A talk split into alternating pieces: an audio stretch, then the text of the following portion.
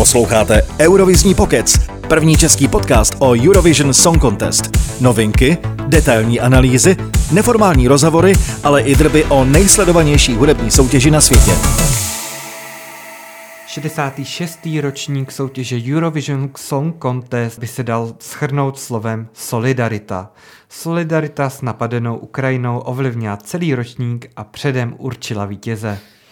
Ikonická otáčivá obrazovka ve tvaru slunce byla zase jedním z největších průšvihů posledních let. Vítejte u dalšího dílu cyklu Od Malmé k Malmé, dnes s Josefem Štajfem. Ahoj Pepo. Ahoj. Posloucháte Eurovizní pokec. Vítej posledního našeho dílu z cyklu Od Malmé k Malmé. Pojďme si na začátek k roku 2022 připomenout ty jednotlivé prvky, které určují ten daný ročník. V tomto případě se jedná poprvé o logo. Zde jsme měli takové hodně rozvláčněné, hodně takové oblé. Co na to říkáš?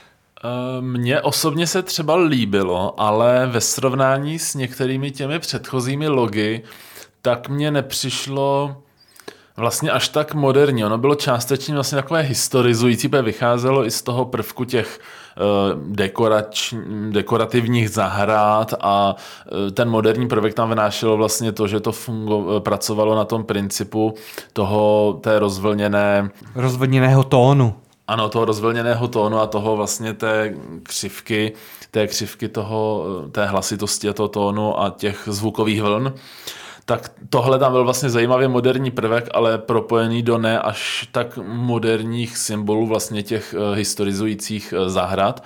Byť to bylo rozhodně originální a rozhodně to patřilo vlastně k tomu Turínu, ke kterému se to extrémně, jako si myslím, hodilo, protože i ten Turín jako město na mě tak působil. Já musím říct, že na mě celkově tenhle ten ročník působil takovej mm, neúplně nejlepším dojmem že třeba jak jsme se spolu bavili o té 2019, tak tohle je pro mě úplný opak. Takže já to logo úplně jsem nepochopil, nebo respektive chápu tu jeho podstatu, ale úplně, že by bylo jako mým nejoblíbenějším, to by se rozhodně ne, nedalo říct. To asi ne. Co slogan Sound of Beauty?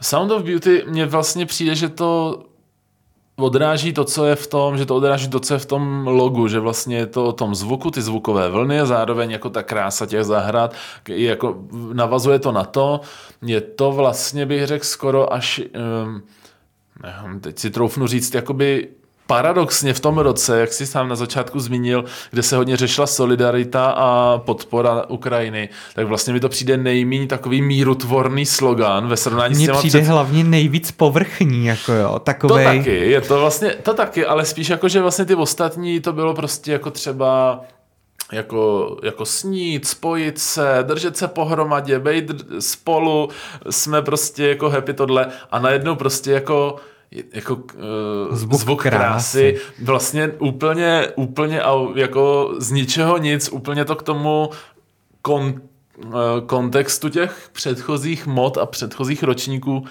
nějak, nějak jako nesedí. A jak jsme právě řešili, že většinou jsou to takový úplně, by se dalo říct, random, náhodný prostě generátory neškodných, neškodných prostě sloganů, tak tohle z toho trošku jako vypadává, protože to není až tak, není to až tak spojující, jako si myslím, jako ty ostatní ročníky, no. Já si myslím, že tam chtějí dát takovou tu italskou vášnivost, takový to jako, že Možná, no. Krása, a móda, zvuku, no, móda, móda. a v, um, umění celkově Ale asi, no. paradoxně no. mě to beauty se pojí jako s nějakou módou, kosmetikou a tak dále a přijde mi to takový strašně povrchní. Jo, a tady asi souhlasím, no. takže, takže jako úplně můj nejoblíbenější slogan to rozhodně není. Co tam máme dál? Hostitelské město, Turín.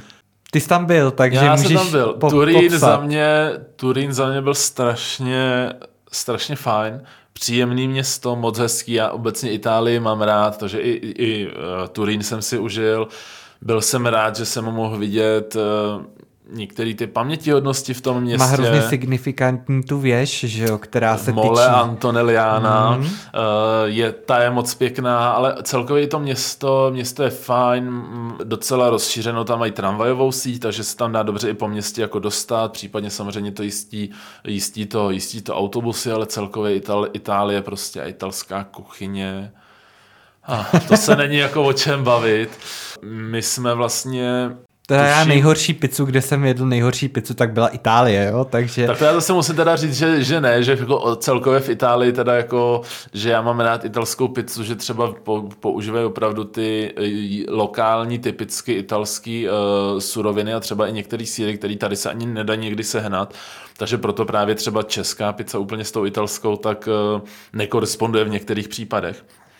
A v té Itálii teda mám na pizzu uh, zkušenosti jenom dobré. A samozřejmě tak jako několikrát jsem tam samozřejmě měl taky, ale i jsme měli vlastně uh, pravidelně, když je Eurovize, tak probíhá taky zasedání prezidentů fanklubu OG a právě až to roz, rozseknul to trošku covid, kdy vlastně od toho roku, co byl covid, tak vlastně se to všechno dělalo online. A když se takhle scházíme na, na té Eurovizi, tak tady jsme právě let, udělali v tom roce 22 výjimku a místo toho, aby jsme udělali zasedání a úřadovali jsme, tak jsme místo toho radši šli na společný oběd a strašně jsme si to všichni užili. Byl to prostě oběd o několika, o několika chodech, předkrm, hlavní chod, kafe, dezert a bylo to strašně, strašně fajn. A jako prostě italská, italská kuchyně, italská kuchyně a obzvlášť v tom, v tom Turíně. Eh, já jsem si vyzkoušel něco, co teda můžu všem jenom doporučit, kdybyste někdy měli cestu do Turína, je to, kaf, je to eh, takzvaný bičerin, což je kombinace dvojitého presa a horké čokolády a šlehačky na šlehané a úplně je to strašně dobrý a eh, je právě to typické kafe Albičerin, kde tohle vymysleli už před, před, před mnoha, mnoha lety, tak eh, tam přímo v té slavné kavárně Café Albičerin jsem, jsem si to dal a bylo naprosto, naprosto dokonalý.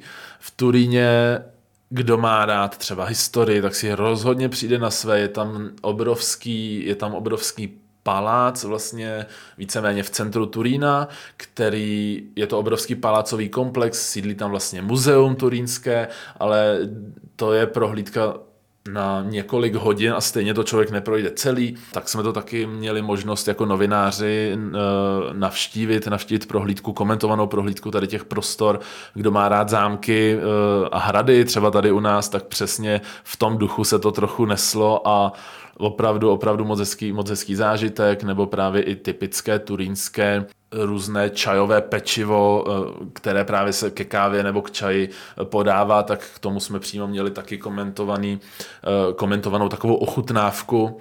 Takže, jak říkám, rozhodně, rozhodně kulinářsky i historicky za mě, za mě Turín naprosto jako skvělý město. No jenom co říkáš, tak už jsem jak ten Pavlovův pes, který slintá tady.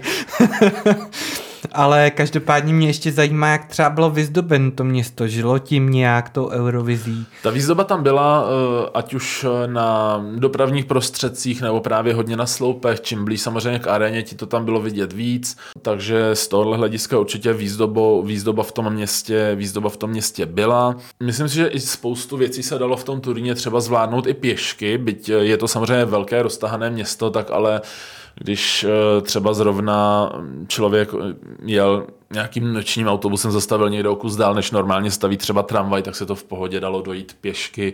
Nebylo to nic drastického. Já měl teda to štěstí, že jsem e, měl ubytování opravdu asi 15 nebo 20 minut pěšky od arény, což bylo strašně pohodlné, že jsem nemusel, nemusel řešit každý e, ráno ani večer e, vlastně nějakou dopravu. Krásně jsem se prošel, než jsem věděl, že zapadnu, zapadnu třeba snad celý den do, do press centra které bylo trošku, uh, trošku netradičně řešené vlastně, že to bylo v takovém větším stanu v podstatě, takže to bylo zase, zase to bylo trošku, trošku, trošku něco jiného, ale, ale bylo to fajn. Co stage? Zde asi narazíme trošku. No, stage.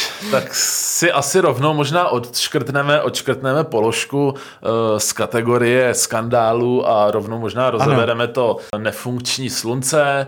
Nemluvilo se o ničem jiném. Uh, Italové měli krásnou tu myšlenku, že tam bude prostě slunce, které se bude otáčet. Z jedné strany budou světla, z druhé strany budou uh, promítací LED plochy. To bylo fajn, bylo fajn, že oni všem těm zemím řekli, takhle to bude, tak si vyberte, kterou z těch stran chcete používat. Víceméně to vycházelo asi nejspíš, řekněme, půl na půl, že půlka zemí využívala jedno, půlka druhé.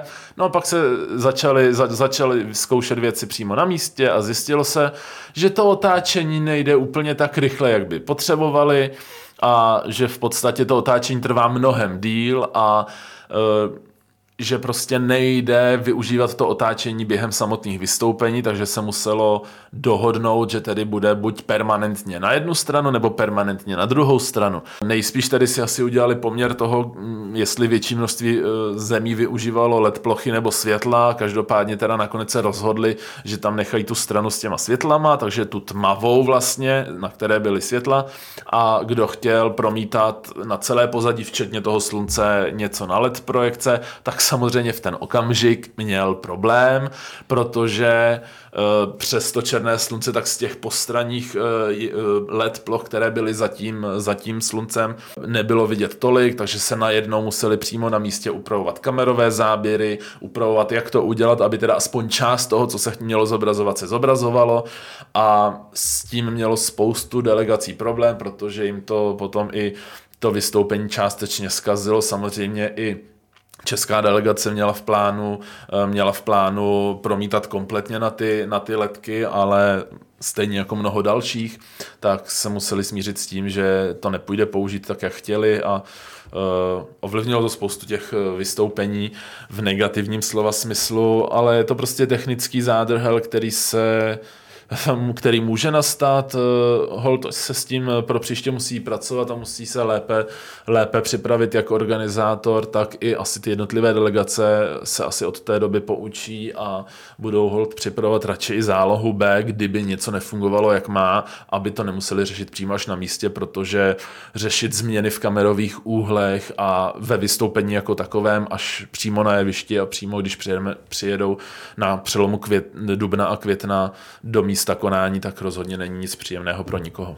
Máš nějaké vystoupení, které to myslíš ovlivnilo jako nejvíc tohle Nevím, jestli nejvíc, určitě si myslím, že to bylo poznat na konstraktě, která tam měla to, ty ruce, co vlastně tleskaly, tak zase ty museli hodně to měnit, aby dávali ty záběry široké, aby byly vidět ty ruce na těch postranních projekcích. Já si uh, myslím, že hodně to odskákali třeba Citizeny. Ty tam taky, ty tam měli, eh, ty tam měli jak texty, tak i eh, nějaké eh, ty části té zeleniny, toho salátu a podobně, myslím, takže, takže ty taky, ale jak říkám, našlo by se jich víc, i my vlastně jsme tam měli toho rozpadajícího se Davida, a ten taky vlastně nebyl vidět v takové míře, jak by bylo potřeba a i tam samozřejmě určitě probíhaly, probíhaly nějaké, nějaké změny. No. Moderátoři. Laura Pausini, Alessandro Catalán, a Mika. Co jsi na ně říkal? Za mě perfektní, protože jsme se o tom bavili před pár uh, díly, že čtyři uh, moderátoři v Izraeli už mě přišli trošku moc, byť jsme měli samozřejmě čtyři moderátory i některé ty roky předtím, ale čtyři už bylo moc. Myslím si, že tady ty tři krásně ukázali, že naprosto stačí, protože jeden z nich je v Green Roomu a ti dva buď společně, anebo jeden a jeden jsou vlastně na, to, na té hlavní stage a mezi sebou se, jsou vzájemně zastupitelní a myslím si, že to krásně fungovalo. Bylo super, že Mika a Laura byli v podstatě i zpěváci, kteří samozřejmě pak i během, eh, kterých se dalo využít i během samotné show jako interval aktu, že mohli vystoupit a obě ty jejich vystoupení byly naprosto perfektní. Musím říct, že i přímo, že i přímo v té aréně to bylo naprosto perfektní, hlavně to velký medley, který představil Mika, tak to mám ještě nahrané přímo z té arény v telefonu a čas od času si to pouštím, protože to byl, to byl velký nával, velký nával emocí, protože to bylo něco, to bylo něco perfektního a to samý, to samý Laura. A do toho byl právě potom Alessandro, který je skvělý komik a dával tam, dával tam spoustu, spoustu vtipků a právě to vyvažoval, vyvažoval, eh, vyvažoval toho Miku s Laurou. Za mě fungovali jako trio naprosto perfektně. Proč si myslíš, že zrovna vybrali Miku? Tak on, Mika je takový světoběžník trošku, eh, zároveň si myslím, že využili toho, že je známý víceméně se dá říct po celém světě, za, kromě toho i využili toho, že je obrovská celebrita, nejenom tím, že jako je, je známý jako zpěvák, ale i eh, celkově on je známý jako porodce právě pěveckých, eh, v pěveckých soutěžích The Voice, kde porodcoval v, ve Francii, hmm. tuším, že i ve Švýcarsku a v Itálii. Nevím, jestli to bylo The Voice, anebo jestli tam měl nějaký jiný vlastní pořad, ale on v Itálii má vlastní, tuším, vilu, ve které žije nebo žil, tak každopádně měl k té Itálii vazbu a myslím si, že právě i, i Eurovize může být takovýhle prostor pro eh, takové globální interprety, kteří jsou známí i na více, na více místech a rozhodně přitáhl, přitáhl i trošku, trošku pozornosti navíc k Eurovizi. A má i písničku, která se jmenuje Sanremo, pokud se nemýlim, nebo respektive o Sanremo určitě v té písničce myslím zpívá. Si, že, myslím si, že je, je, je to rozhodně možné. Každopádně asi z nich taky nejlíp uměl anglicky teda. To asi jo, Laura, celkově, celkově oni, se, oni se si myslím v tomhle dobře doplňovali, ale ten Mika tomu dal takový ten globálnější nádech, i ten mezinárodnější a myslím si, že to dobře, dobře táhnul i v té komunikační úrovni a myslím si, že i v tom se oni dobře doplňovali. Co vítězná píseň Stefania Kaluš Orchestra?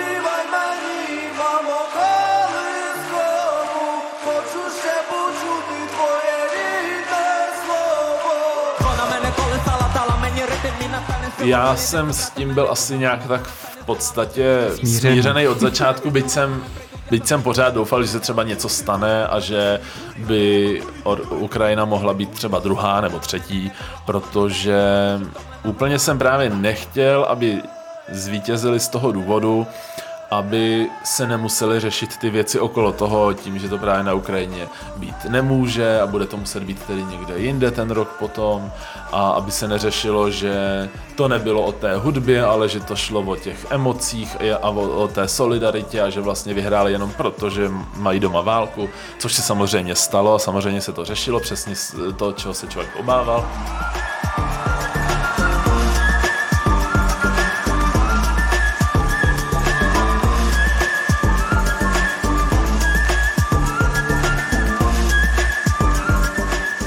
Takže jsem doufal, že to nenastane, bohužel to prostě nastalo. Asi asi si jako přiznejme, že ta písnička špatná nebyla, že rozhodně zase není to něco, že bychom se museli stydět za to, kdo vyhrál Eurovizi. Si myslím, že na to, na to bychom každý rok našli jako spoustu jako dalších jiných uh, v lepších kandidátů na tuhle kategorii.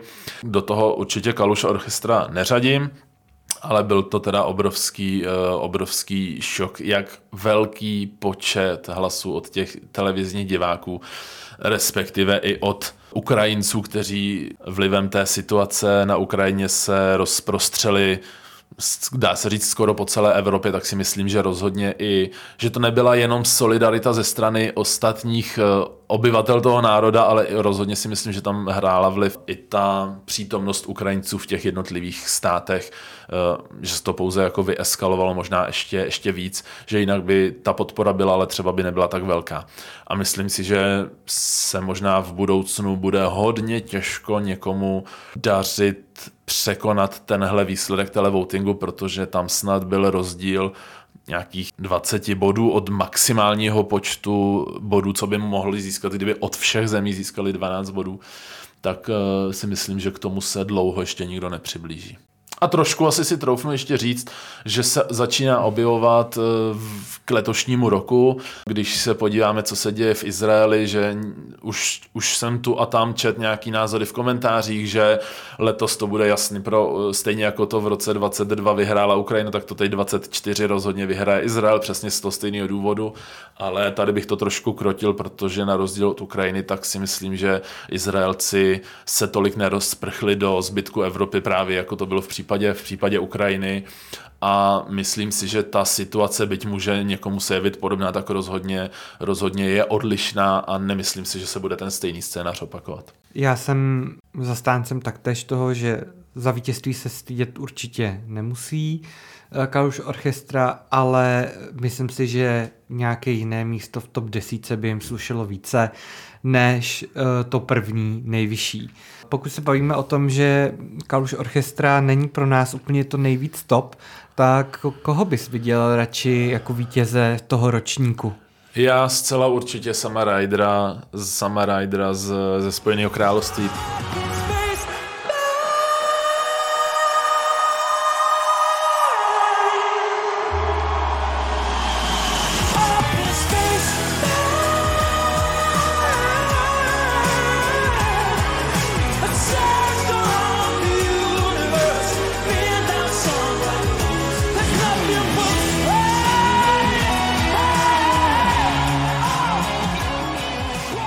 Protože pamatuju si, když jsem tu písničku slyšel poprvé, úplně mě to dalo takové šimrání úplně, úplně všude, jako občas mývá z některých písniček od Queenu, protože se tam opravdu, jak on, on, on jede tím falzetem a tenhle, uh, tuhle vysokou polohu, kterou právě někdy, někdy využíval Freddie Mercury ve svých písničkách, tak hodně mě to evokovalo tohle. A zároveň to bylo, bylo to chytlavý, bylo to perfektně odspívan už v té, samozřejmě už v té studiové nahrávce.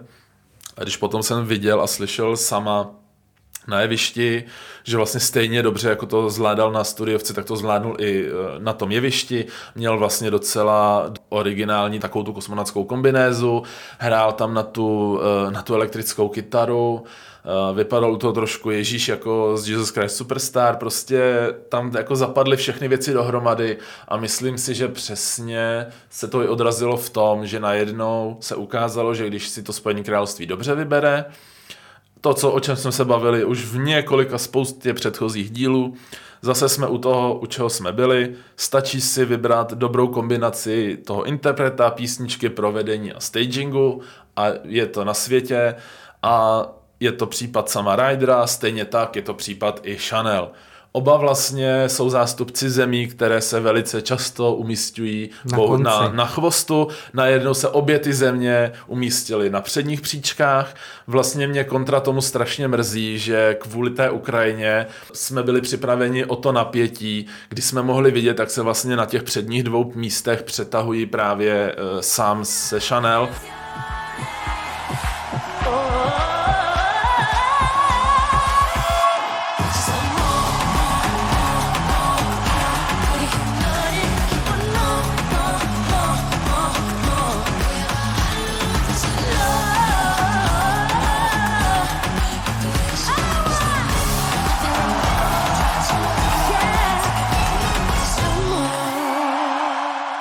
A bylo by napínavé, jestli vyhraje prostě Spojené království nebo Španělsko, což by bylo moc pěkný. Takhle vlastně jsme jenom sledovali, jak oni se přetahují o to druhé místo, už to nemělo, už to nemělo takový mm, ten punc uh, té originality, který by to mohlo mít a oběma těm zemím bychom to samozřejmě moc přáli. Takže to mě trošku na té Ukrajině, která zvítězila, vlastně mrzelo, že jsme přišli o tenhle zajímavý prvek eh, vyhlašování výsledků v finále. No a myslím si, že jako jak Chanel, tak Sam Ryder naprosto jako oba odvedli naprosto skvělou práci na těch vystoupeních i na těch písničkách a myslím si, že ani jeden se nemá za co stydět a já je úplně, úplně s klidným srdcem mám určitě ve své nějaké top trojce nebo top pětce za ten rok 22. Já oproti tobě řeknu v kontrastu uh, zpěvačku portugalskou Maru s písničkou Saudade, Saudade.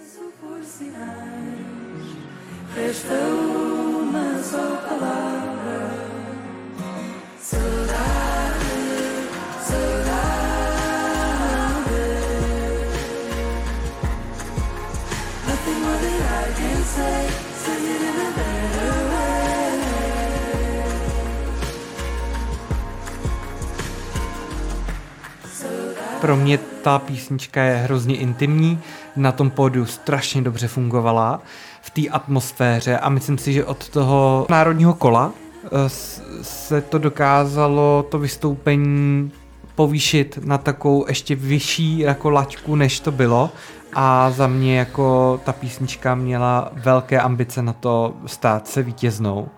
Jako tady a... rozhodně souhlasím, ta byla perfektní a přesně to, co na ní vlastně vyzdvihuješ ty, tak to je věc, která byť třeba, ano, nedal bych si někam na nějaké první místo, ale rozhodně uh, patří k těm, které i po těch dvou letech si, uh, si, stále, si stále pouštím a ta písnička je strašně dobře udělaná, napsaná a o to větší vlastně my jsme měli v tu dobu strach, když uh, tam se jim zrovna mezi, mezi těmi vokalistkami Eh, trošku začal šířit covid, tak jsme měli strach, aby mohli vůbec vystoupit, což nakonec tedy dobře dopadlo. Pojďme ještě na poslední věc a to českou písničku Lights Off.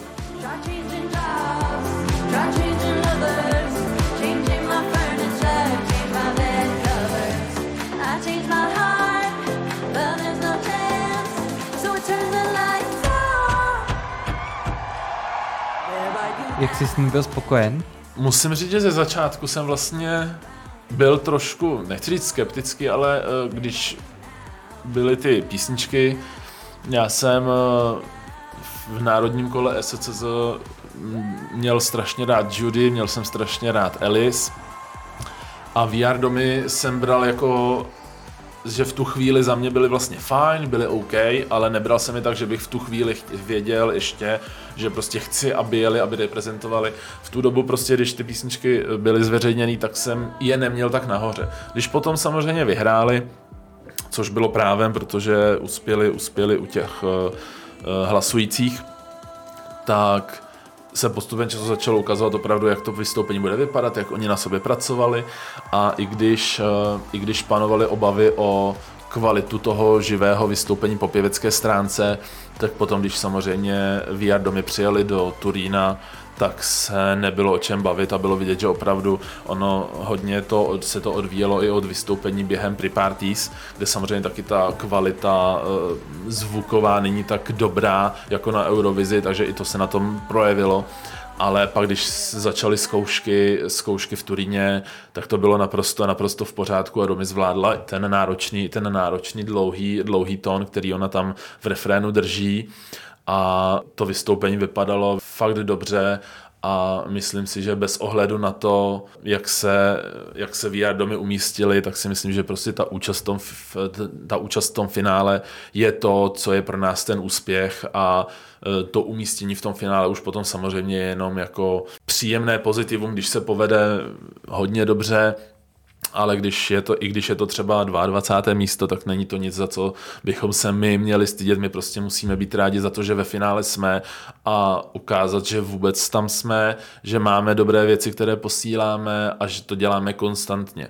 Což si myslím, že se právě, že se nám daří ukazovat. Já musím říct, že v roce 2022 se můj výběr byl eh, vyslyšen a že poprvé v historii jako národního kola jsem hlasoval pro skladbu, která nakonec i vyhrála, za což jsem byl velice rád. A takže jediný zklamání pro mě bylo to, že VR domy skončí na chvostu toho finále, protože si myslím, že to rozhodně není fér a že, není, není. že to ne, neodpovídalo tomu, uh, jak uh, vlastně ta skladba byla dobrá a jak byla kvalitně odspívaná. Je pravda, že tam trošku drhla ta pódiová nějaká eh, prezentace, prezentace, že čekal bych trošku jako i kreativu, čekal bych třeba, že když uh, tam zpívá Change uh, Your Beds nebo Change My Beds a tak dále, že třeba na začátku bude třeba v posteli nějaký, která bude stát nebo, nebo prostě jako fakt kreativu, jako jo. Tady teda ale kreativa rozhodně byla a to v tom, když uh, Domy zpívá So turn the lights off a teď na ty přesně na ty doby, jak tam vlastně v tom podkladu So turn the lights off, ta ta ta ta a teď najednou postupně začaly, teď najednou postupně začaly všechny ty světla v té hale zasínat, takže zasly úplně totálně a to fungovalo teda skvěle i přímo v aréně, i na televizní, na televizní obrazovce. To, si zrovna, to je zrovna jeden z efektů, o kterém spoustu fanoušků mluvilo dopředu, že doufají, že něco takového tam udělají a opravdu to udělali a tady teda ta kreativa byla a fakt to fungovalo skvěle a teda tady rozhodně klobouk dolů Matyášovi Vordovi, který vlastně v poslední roky na Eurovizi s delegací spolupracuje a odvádí tam naprosto skvělou práci.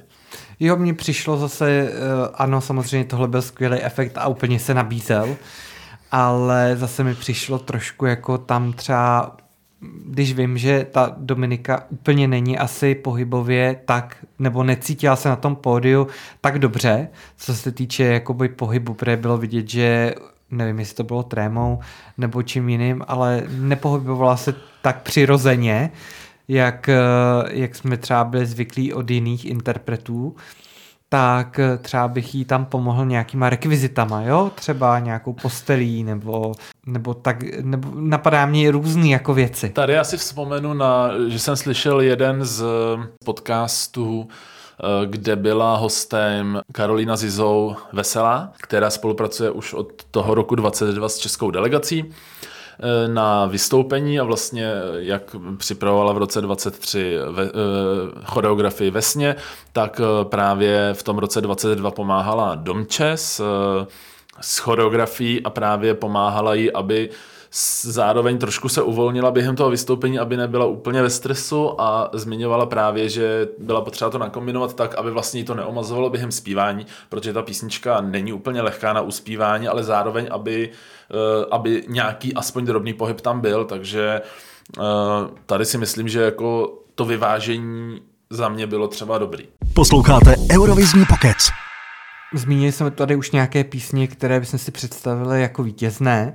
A máš ještě nějakou píseň, kterou chceš určitě zmínit uh, a která by, nesmě, která by neměla zapadnout z tohoto Kromě ročníku. těch, co už zazněly, takže ať už je to v portugalská Maru, ať už je to Sam Rider nebo Chanel, tak uh, určitě já osobně mám rád Ochmana z Polska s, uh, s baladou River s náznakem už takové pop opery, on je, on je hodně specifický, ale myslím si, že jako interpret je Ochman uh, skvělý a i se mu daří.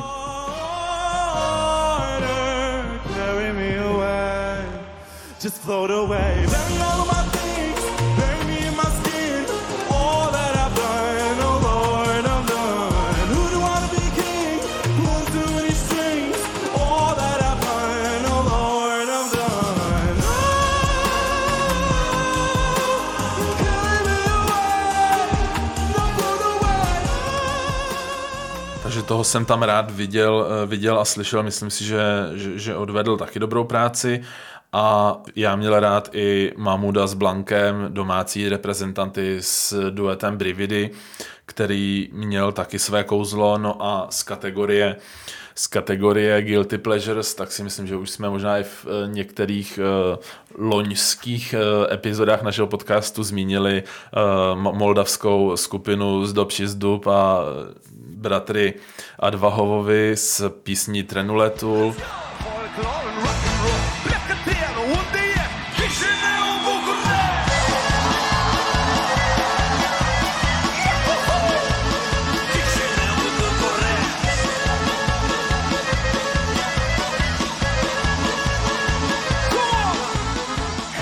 Folklore rock, by se dalo říct, a naprosto nabíjející energická věc, která v celém press centru nenechala nikoho sedět. A jakmile ta písnička začala, tak normálně všichni novináři a fanoušci v press centru se normálně zvedli a po celém okolo celého toho press centra normálně dělali takový ten lidský vláček.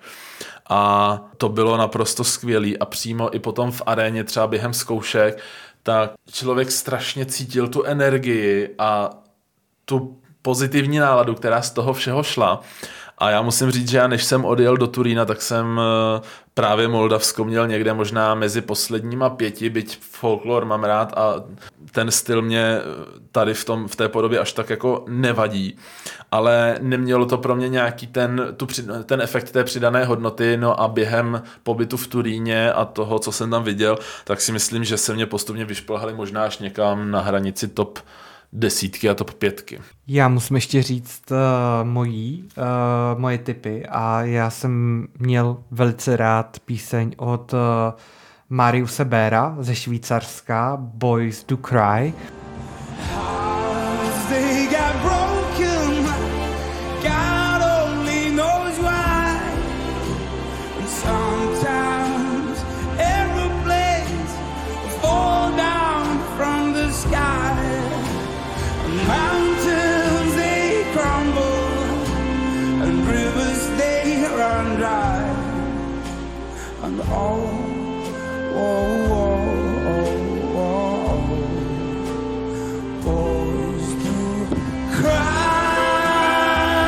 Ta píseň mi přišla naprosto skvělá, je to taková jazzová, má tam prvky jazzu, uh, balada a přijde mi úplně skvělá, ten klip je skvělý, akorát to vystoupení teda, ačkoliv postoupilo hmm. do finále, tak úplně se nepovedlo po té stránce toho živého vystoupení a toho pěveckého projevu. No tak když naznačuješ teda, co se nepovedlo po stránce pěveckého projevu, tak já asi ještě přihodím Rakousko, Piu Mariu a DJ Lumixe a jejich Halo.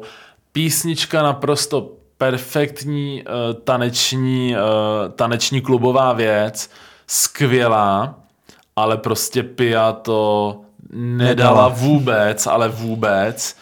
A pak to podle toho taky vypadalo. A to bylo uh, to bylo to, že to bylo zase přesně opačný pr- případ, než jsem měl s Moldavskem. Moldavsko mě tak neskutečně vystřelilo a vlastně to Rakousko vlivem tohohle bohužel se strašně mi propadalo a mrzelo mě to, tu písničku jsem samozřejmě měl, měl hodně rád a je to, je, to, je to obrovská škoda a promarněná šance. Musím taky ještě zmínit Stefana z Estonska, protože ten, ačkoliv ta písnička mi připadá taková všední a fádní a říkal jsem si stokrát slyšený, uh, už taková jako trošku a vyčistil uh, malinko, tak uh, na pódiu to bylo absolutně geniální a ta energie z toho kluka šla úplně neskutečná.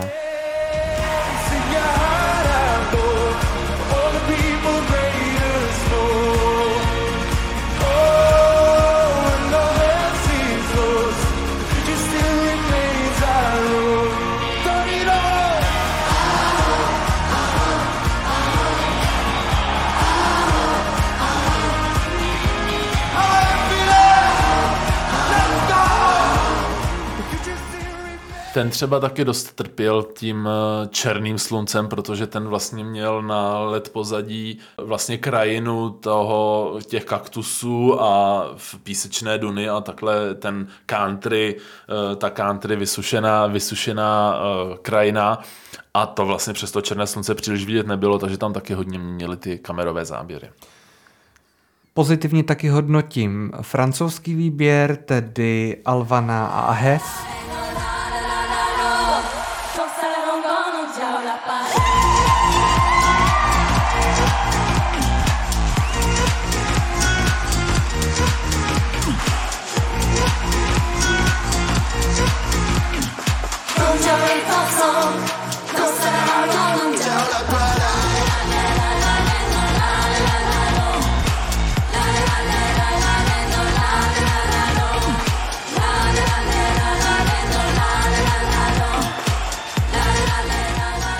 Ale tady si myslím, že ty teda byly celkově asi oběma hlasujícími skupinami dost jako nedoceněni. Já myslím taky si, myslím. Že si zasloužili si rozhodně víc. Já si myslím, že tam jako nechápu, co se tam mohlo stát, ale myslím si, že tam jako nemám jako co vytknout, jako jo elektronika spojená s nějakým zase folklorním prvkem.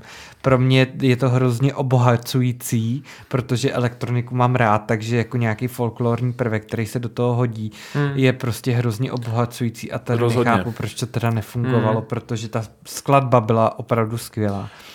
No a n, Jako, jako, klasicky, klasickou kvalitu přineslo Švédsko s Cornelí Jacobs. ano, to jsem chtěl zmínit Eh, jako poslední. Jako je, je potřeba zmínit vlastně eh, Švédsko si tu kvalitu drží, tam asi se není moc o čem, moc o čem bavit. Ačkoliv občas to bojujeme s eh, generičností. Teda. Trošku, ale myslím, že to není asi zrovna případ Cornelie Jacobs, ta hodně, hodně to uhrála na specifickou barvu hlasu. Rozhodně. Což je třeba věc, kterou já hodně eh, vidím jako obrovské pozitivum. Třeba Leny, kdybychom někdy měli tu možnost vidět v národním kole, že ta by taky přesně takhle na tohle mohla to uhrát, protože má eh, tu barvu hlasu jedinečnou. No a myslím si, když už teda to takhle rozebíráme, zajímavý byl za mě eh, návrat, nebo respektive takový malý comeback eh, skupiny Derasmus z Finska.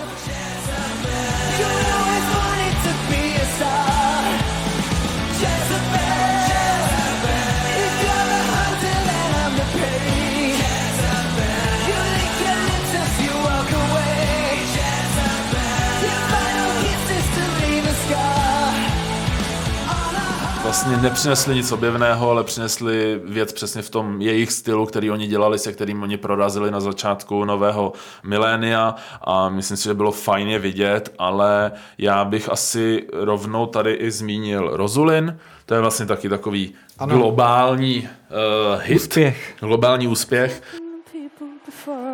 snap. Snapping one, two. Where are you? Where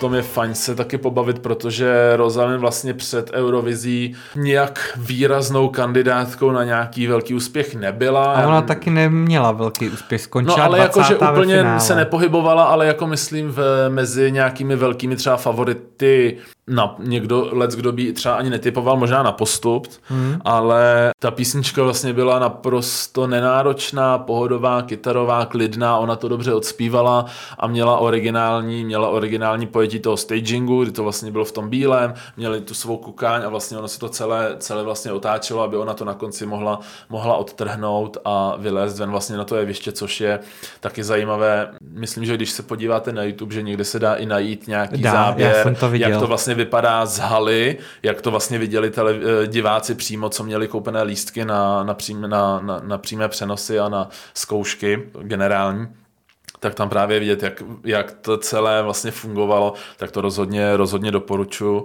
Ale je zajímavé to, co si nepamatuju, že by se do té doby stalo, protože většinou po té Eurovizi ten úspěch maximálně vystřelil Na dva týdny. Uh, no, vystřelil většinou těm písničkám celkově na nějaký týden, dva a na delší dobu případně tomu, kdo zvítězil, nebo ještě byl třeba v Druhý, top třetí. trojce. Hmm. Ten zbytek už potom ten úspěch tak dlouhodobý neměl, ale právě Rosalind dokázala to, že se její eh, že se kusy vlastně její písničky Snap začaly masivně šířit na TikToku a tam to za- začalo získávat ten obrovský, obrovský boom a ty streamy se úplně hrnuly a já, jestli si to správně vybavuju, tak vlastně ta začala strašně rychle šplhat tím žebříčkem těch nejstreamovanějších uh, interpretů z Eurovize. A Byla snad i v nějakém globálním žebříčku. určitě byla i v globálním žebříčku a nevím teď, kde se v něm nachází teda teď, ale rozhodně někde na těch předních několika příčkách tam je furt. Je to možné, to už teďka nesleduji, ale každopádně ten hit byl fakt jako masový a na tom TikToku každé druhé video měl písničku Snap.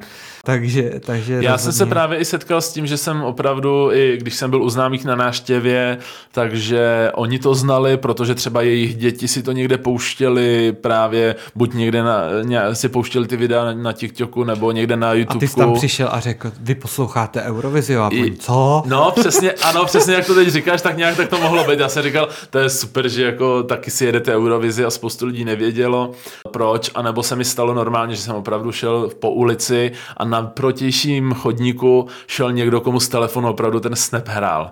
A to, to jsem, tohle jsem zažil hodně u Maneskin, protože Maneskin se taky sdíleli už před soutěží hodně a eh, kamarádka taky přidává nějaký příběh a říkám, to je skvělý, že posloucháš kapelu z Eurovize, viděla jsi to a ona, co, to já vůbec nevím, že byli na Eurovizi. Já říkám, no, vyhráli.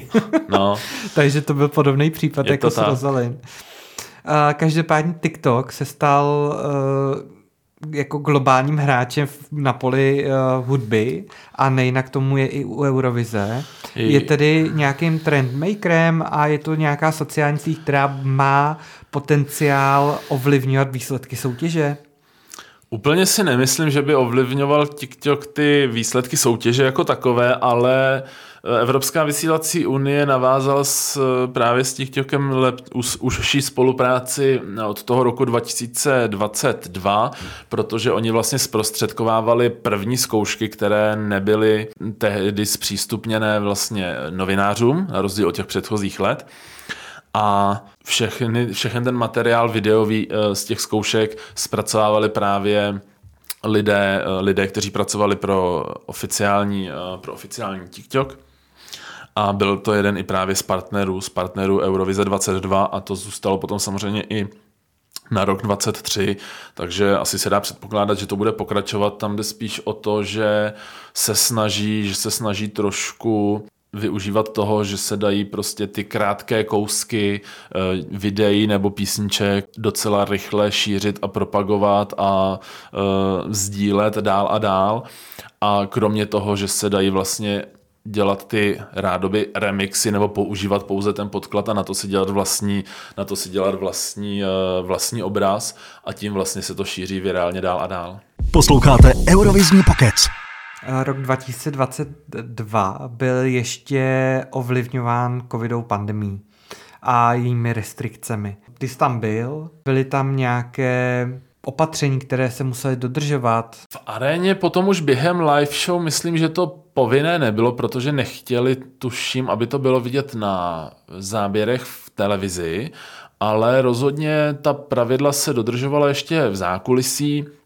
Částečně se pravidla dodržovala i v eh, prescentru a na tiskových konferencích, i když to celé bylo takové zvláštní, protože bylo to tak, že jako když eh, měli jste přidělený vlastně číslo stolu, eh, které jste měli, měli jste prostě své místo u stolu, tam jste seděli a když jste seděli u stolu, tak jste respirátor mít nemuseli, když jste se pohybovali potom, eh, když jste se pohybovali potom pres centru třeba, tak jste ho mít museli. Bylo to takové zvláštní, občas si ho člověk prostě sundal a teď jako někdo chodil okolo, tak jako ukazovali, jako nandejte si to a tak, ale to dodržování a vymáhání tohle bylo takové Laxní. vágní trošku, takže tady z toho úhlu pohledu to nebylo až tak, až tak horké, ale bylo tam potřeba vlastně pro držitele jakýkoliv akreditací, takže i samotné, samotné interprety nebo členy delegací, tak bylo potřeba asi jednou za dva dny nebo jednou za tři dny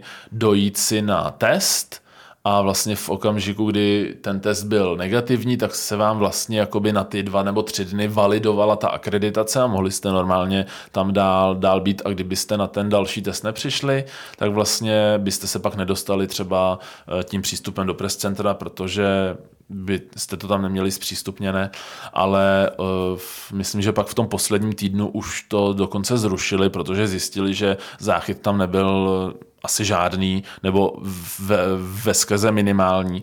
Takže vím, že potom v tom posledním týdnu, kdy byly live show, tak už to tolik nedodržovali už tuším, že šla přímo informace z EBU, že už na ty testy není potřeba chodit a že už dokonce, dokonce Eurovize eh, je to platné, ale eh, COVID byl problémem a už jsme to naznačili některých právě delegací. u některých delegací, eh, někdy i právě přímo u samotných interpretů, jako to by bylo právě u eh, jedné z vokalistek Maru z Portugalska, které tuším, že i dokonce nějakou zkoušku eh, nevím, jestli teď jen eh, všechny ostatní vokalistky, kromě Maru, nebo jak to tam měli, ale někdo i během těch zkoušek měl ještě respirátory ale potom naštěstí teda se, naštěstí to potom bylo, do, do, probě, mm, dopadlo to dobře a v- mohli vystoupit všechny ty vokalistky Smaru a uh, už, už to pak bylo dobré, ale byl tam opravdu, vysel tam nad nimi trošku ta hrozba toho, že, uh, že by možná ne, nevystoupili, protože by tam ten covid,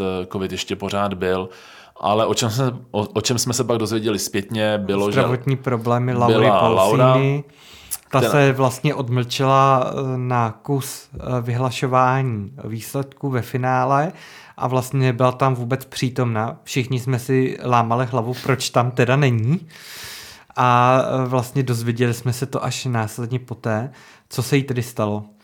No, oni zjistili potom eh, samozřejmě, že měla, že měla covid, ale řekli to asi tři nebo čtyři dny až po skončení finále, že vlastně eh, právě jí nebylo, nebylo dobře, takže jí trošku něčím nakopli a poslali ji tam zpátky, ať, to, ať tu půl hodinu nebo kolik zbývalo do konce přenosu, tak ať to jako už nějak jako zvládne, proto se mohlo i zdát, že vypadala trošku, trošku malátná, když se jako tam najednou objevila, ale už to potom do toho konce to nějak teda zvládla, do té doby, do té doby fungoval Alessandro s Mikou ve dvou, a ona se pak k ně přidala nakonec toho vyhlašování výsledků, no a pak tedy nejspíše ve větší míře ulehla až po samotné Eurovizi a to už, to už potom se dala do pořádku.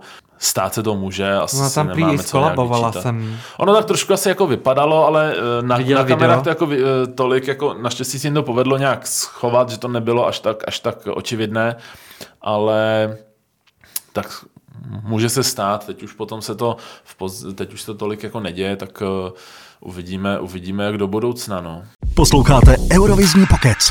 Eh, Mluvili jsme o Španělsku a Velké Británii. Země, které se účastnili a téměř vždy skončili na chvostu tabulek, alespoň v posledních letech eh, ve finále. Nyní ale soupeřili o to, eh, kdo bude první, kdo druhý. Nakonec skončili druhý, třetí, respektive Sam Ryder byl druhý za Velkou Británii a Chanel třetí. Eh, Tímto, že ten úspěch byl takový zrovna v roce 2022. Byl to opravdu ten dobrý výběr typu, že si to sedlo, eh, jak říkáš, interpret, eh, staging, eh, skladba a provedení naživo. Já si myslím, že tam to takhle přesně sedlo a že oba, obě ty písničky skvěle fungovaly na publikum, tak i na poroty a prostě odráželo se to i na tom výsledku, kdy uh, u porod samozřejmě Ukrajina tak velkou podporu neměla jako u lidí, takže to po hlasování porod vypadalo ještě mm, docela zajímavě, než potom samozřejmě přišla ta vlna těch eh, hla, hlasů od televizních diváků pro Ukrajinu. Prostě se jim povedl ten výběr. Dobře všechny ty faktory, o kterých se vždycky bavíme, zaklaply dohromady a myslím si, že to je věc, na kterou by se měly všechny země soustředit. Ehm, Někdo některou z nich zanedbá, ehm, z různých důvodů třeba neinvestují dostatečně do toho stagingu a i když mají dobrýho, dobrého interpreta, dobrou písničku, tak potom to na tom jevišti vypadá hrozně, eh, nebo zase prostě mají skvělého interpreta, ale nemají dostatečně dobrou písničku, mají skvělou písničku, ale vyberou k ní špatného interpreta.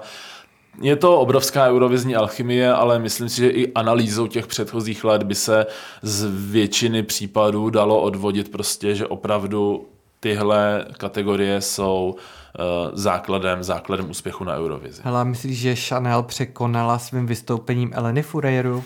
To si úplně netroufám, netroufám tvrdit. Je to dost, eh, je to dost náročná otázka na to jako odpovědět, ale řekl bych, že rozhodně minimálně se jí přiblížila. Přece jenom Eleny v tomhle stylu si řekněme byla vlastně nějakou průkopnicí, takovou první vlašťovkou. Následovali potom samozřejmě uh, Tamta a Ripley, následovala Elena Cagrinou a El Diablo, byla tady, uh, byla tady Chanel a Slowmo ale myslím si, že Chanel skvěle propojila prostě hudbu, tanec a uh, i, ty, i, to, i to grafické zpracování, protože samozřejmě v tom slow skvěle pracovali s tím blikajícím světlem, měli tam i ten španělský prvek v těch uh, trumpetách a vlastně v, v tom, že tam měli tu ten vějíř, takový typický španělský, který vlastně používají eh, i tanečnice ve flamenku a podobně. Fakt se to sešlo, sešlo se to hodně dobře u, u obou. Zase Sam Ryder, Sam Ryder zase těžil z jiných, z jiných kvalit a vlastně, že nemusel toho na tom jevišti předvádět tolik, co se fyzického pohybu týče, ale zase tento hodně jel na tom hlase a taky to, taky to utáh. Pepo, já ti moc děkuji za dnešní díl a za vlastně poslední díl z cyklu od Malmé k Malmé. My jsme vlastně posledním rokem toho desetiletí od roku 2013 do roku 2023, vlastně od toho Malmé k Malmé, tak posledním rokem je vlastně ještě pořád letošní Eurovize, Eurovize 23 eh, z Liverpoolu, ale o té jsme se vlastně už eh, bavili jak před samotnou Eurovizí, tak i v průběhu eh, těch národních kol, takže si myslím, že tu už bychom asi nemuseli, nemuseli dohromady tak schrnovat, jako jsme teď schrnovali právě ty starší ročníky, protože o těch jsme se, o těch jsme se většinou, většinou takhle detailně ještě nebavili. A nebo Takže, jsme nějak jako jenom naťukli bokem. Nebo jsme a jenom naťukli a rozhodně, na to prostory rozhodně k Eurovizi 23 najdete, najdete povídání v některých uh, z předchozích dílů a uh, tam, tam jsme právě rozebírali jak jednotlivé písničky, tak potom i před Eurovizí a po Eurovizi jsme porovnávali očekávání, jak to vlastně dopadlo, výsledky, komu se povedlo co, komu se co nepovedlo a podobně. Ano, je tam určitě velký souhrn, který vyšel hned den po finále. Uh, Eurovize a musím říct, že pokud uh, chcete si ho pustit, tak je určitě k dostání na všech mm, podcastových aplikacích a rozhodně i na našem webu www.escarena.cz, kde můžete kromě uh, vlastně podcastu si přečíst i různé další články. Pepo, já ti moc děkuji za to, že jsi byl hostem v několika epizodách a Mm, zase někdy na viděnou, já naslyšenou. Za, já děkuji za pozvání a budu se těšit taky někdy příště. Ahoj. A to je z dnešní epizody. Vše najít nás můžete ve vašich podcastových aplikacích nebo na webu escarena.cz. Nezapomeňte podcast odebírat a na Spotify jsme si pro vás připravili pod epizodou malou anketku, tak můžete zahlasovat. Já se na vás budu těšit zase příště. Mějte se krásně, ahoj. Ahoj. Všechny díly podcastu i s hudbou si můžete poslechnout na www.escarena.cz. Sledujte ESC Arenu také na sociálních sítích a žádná novinka vám neunikne. www.escarena.cz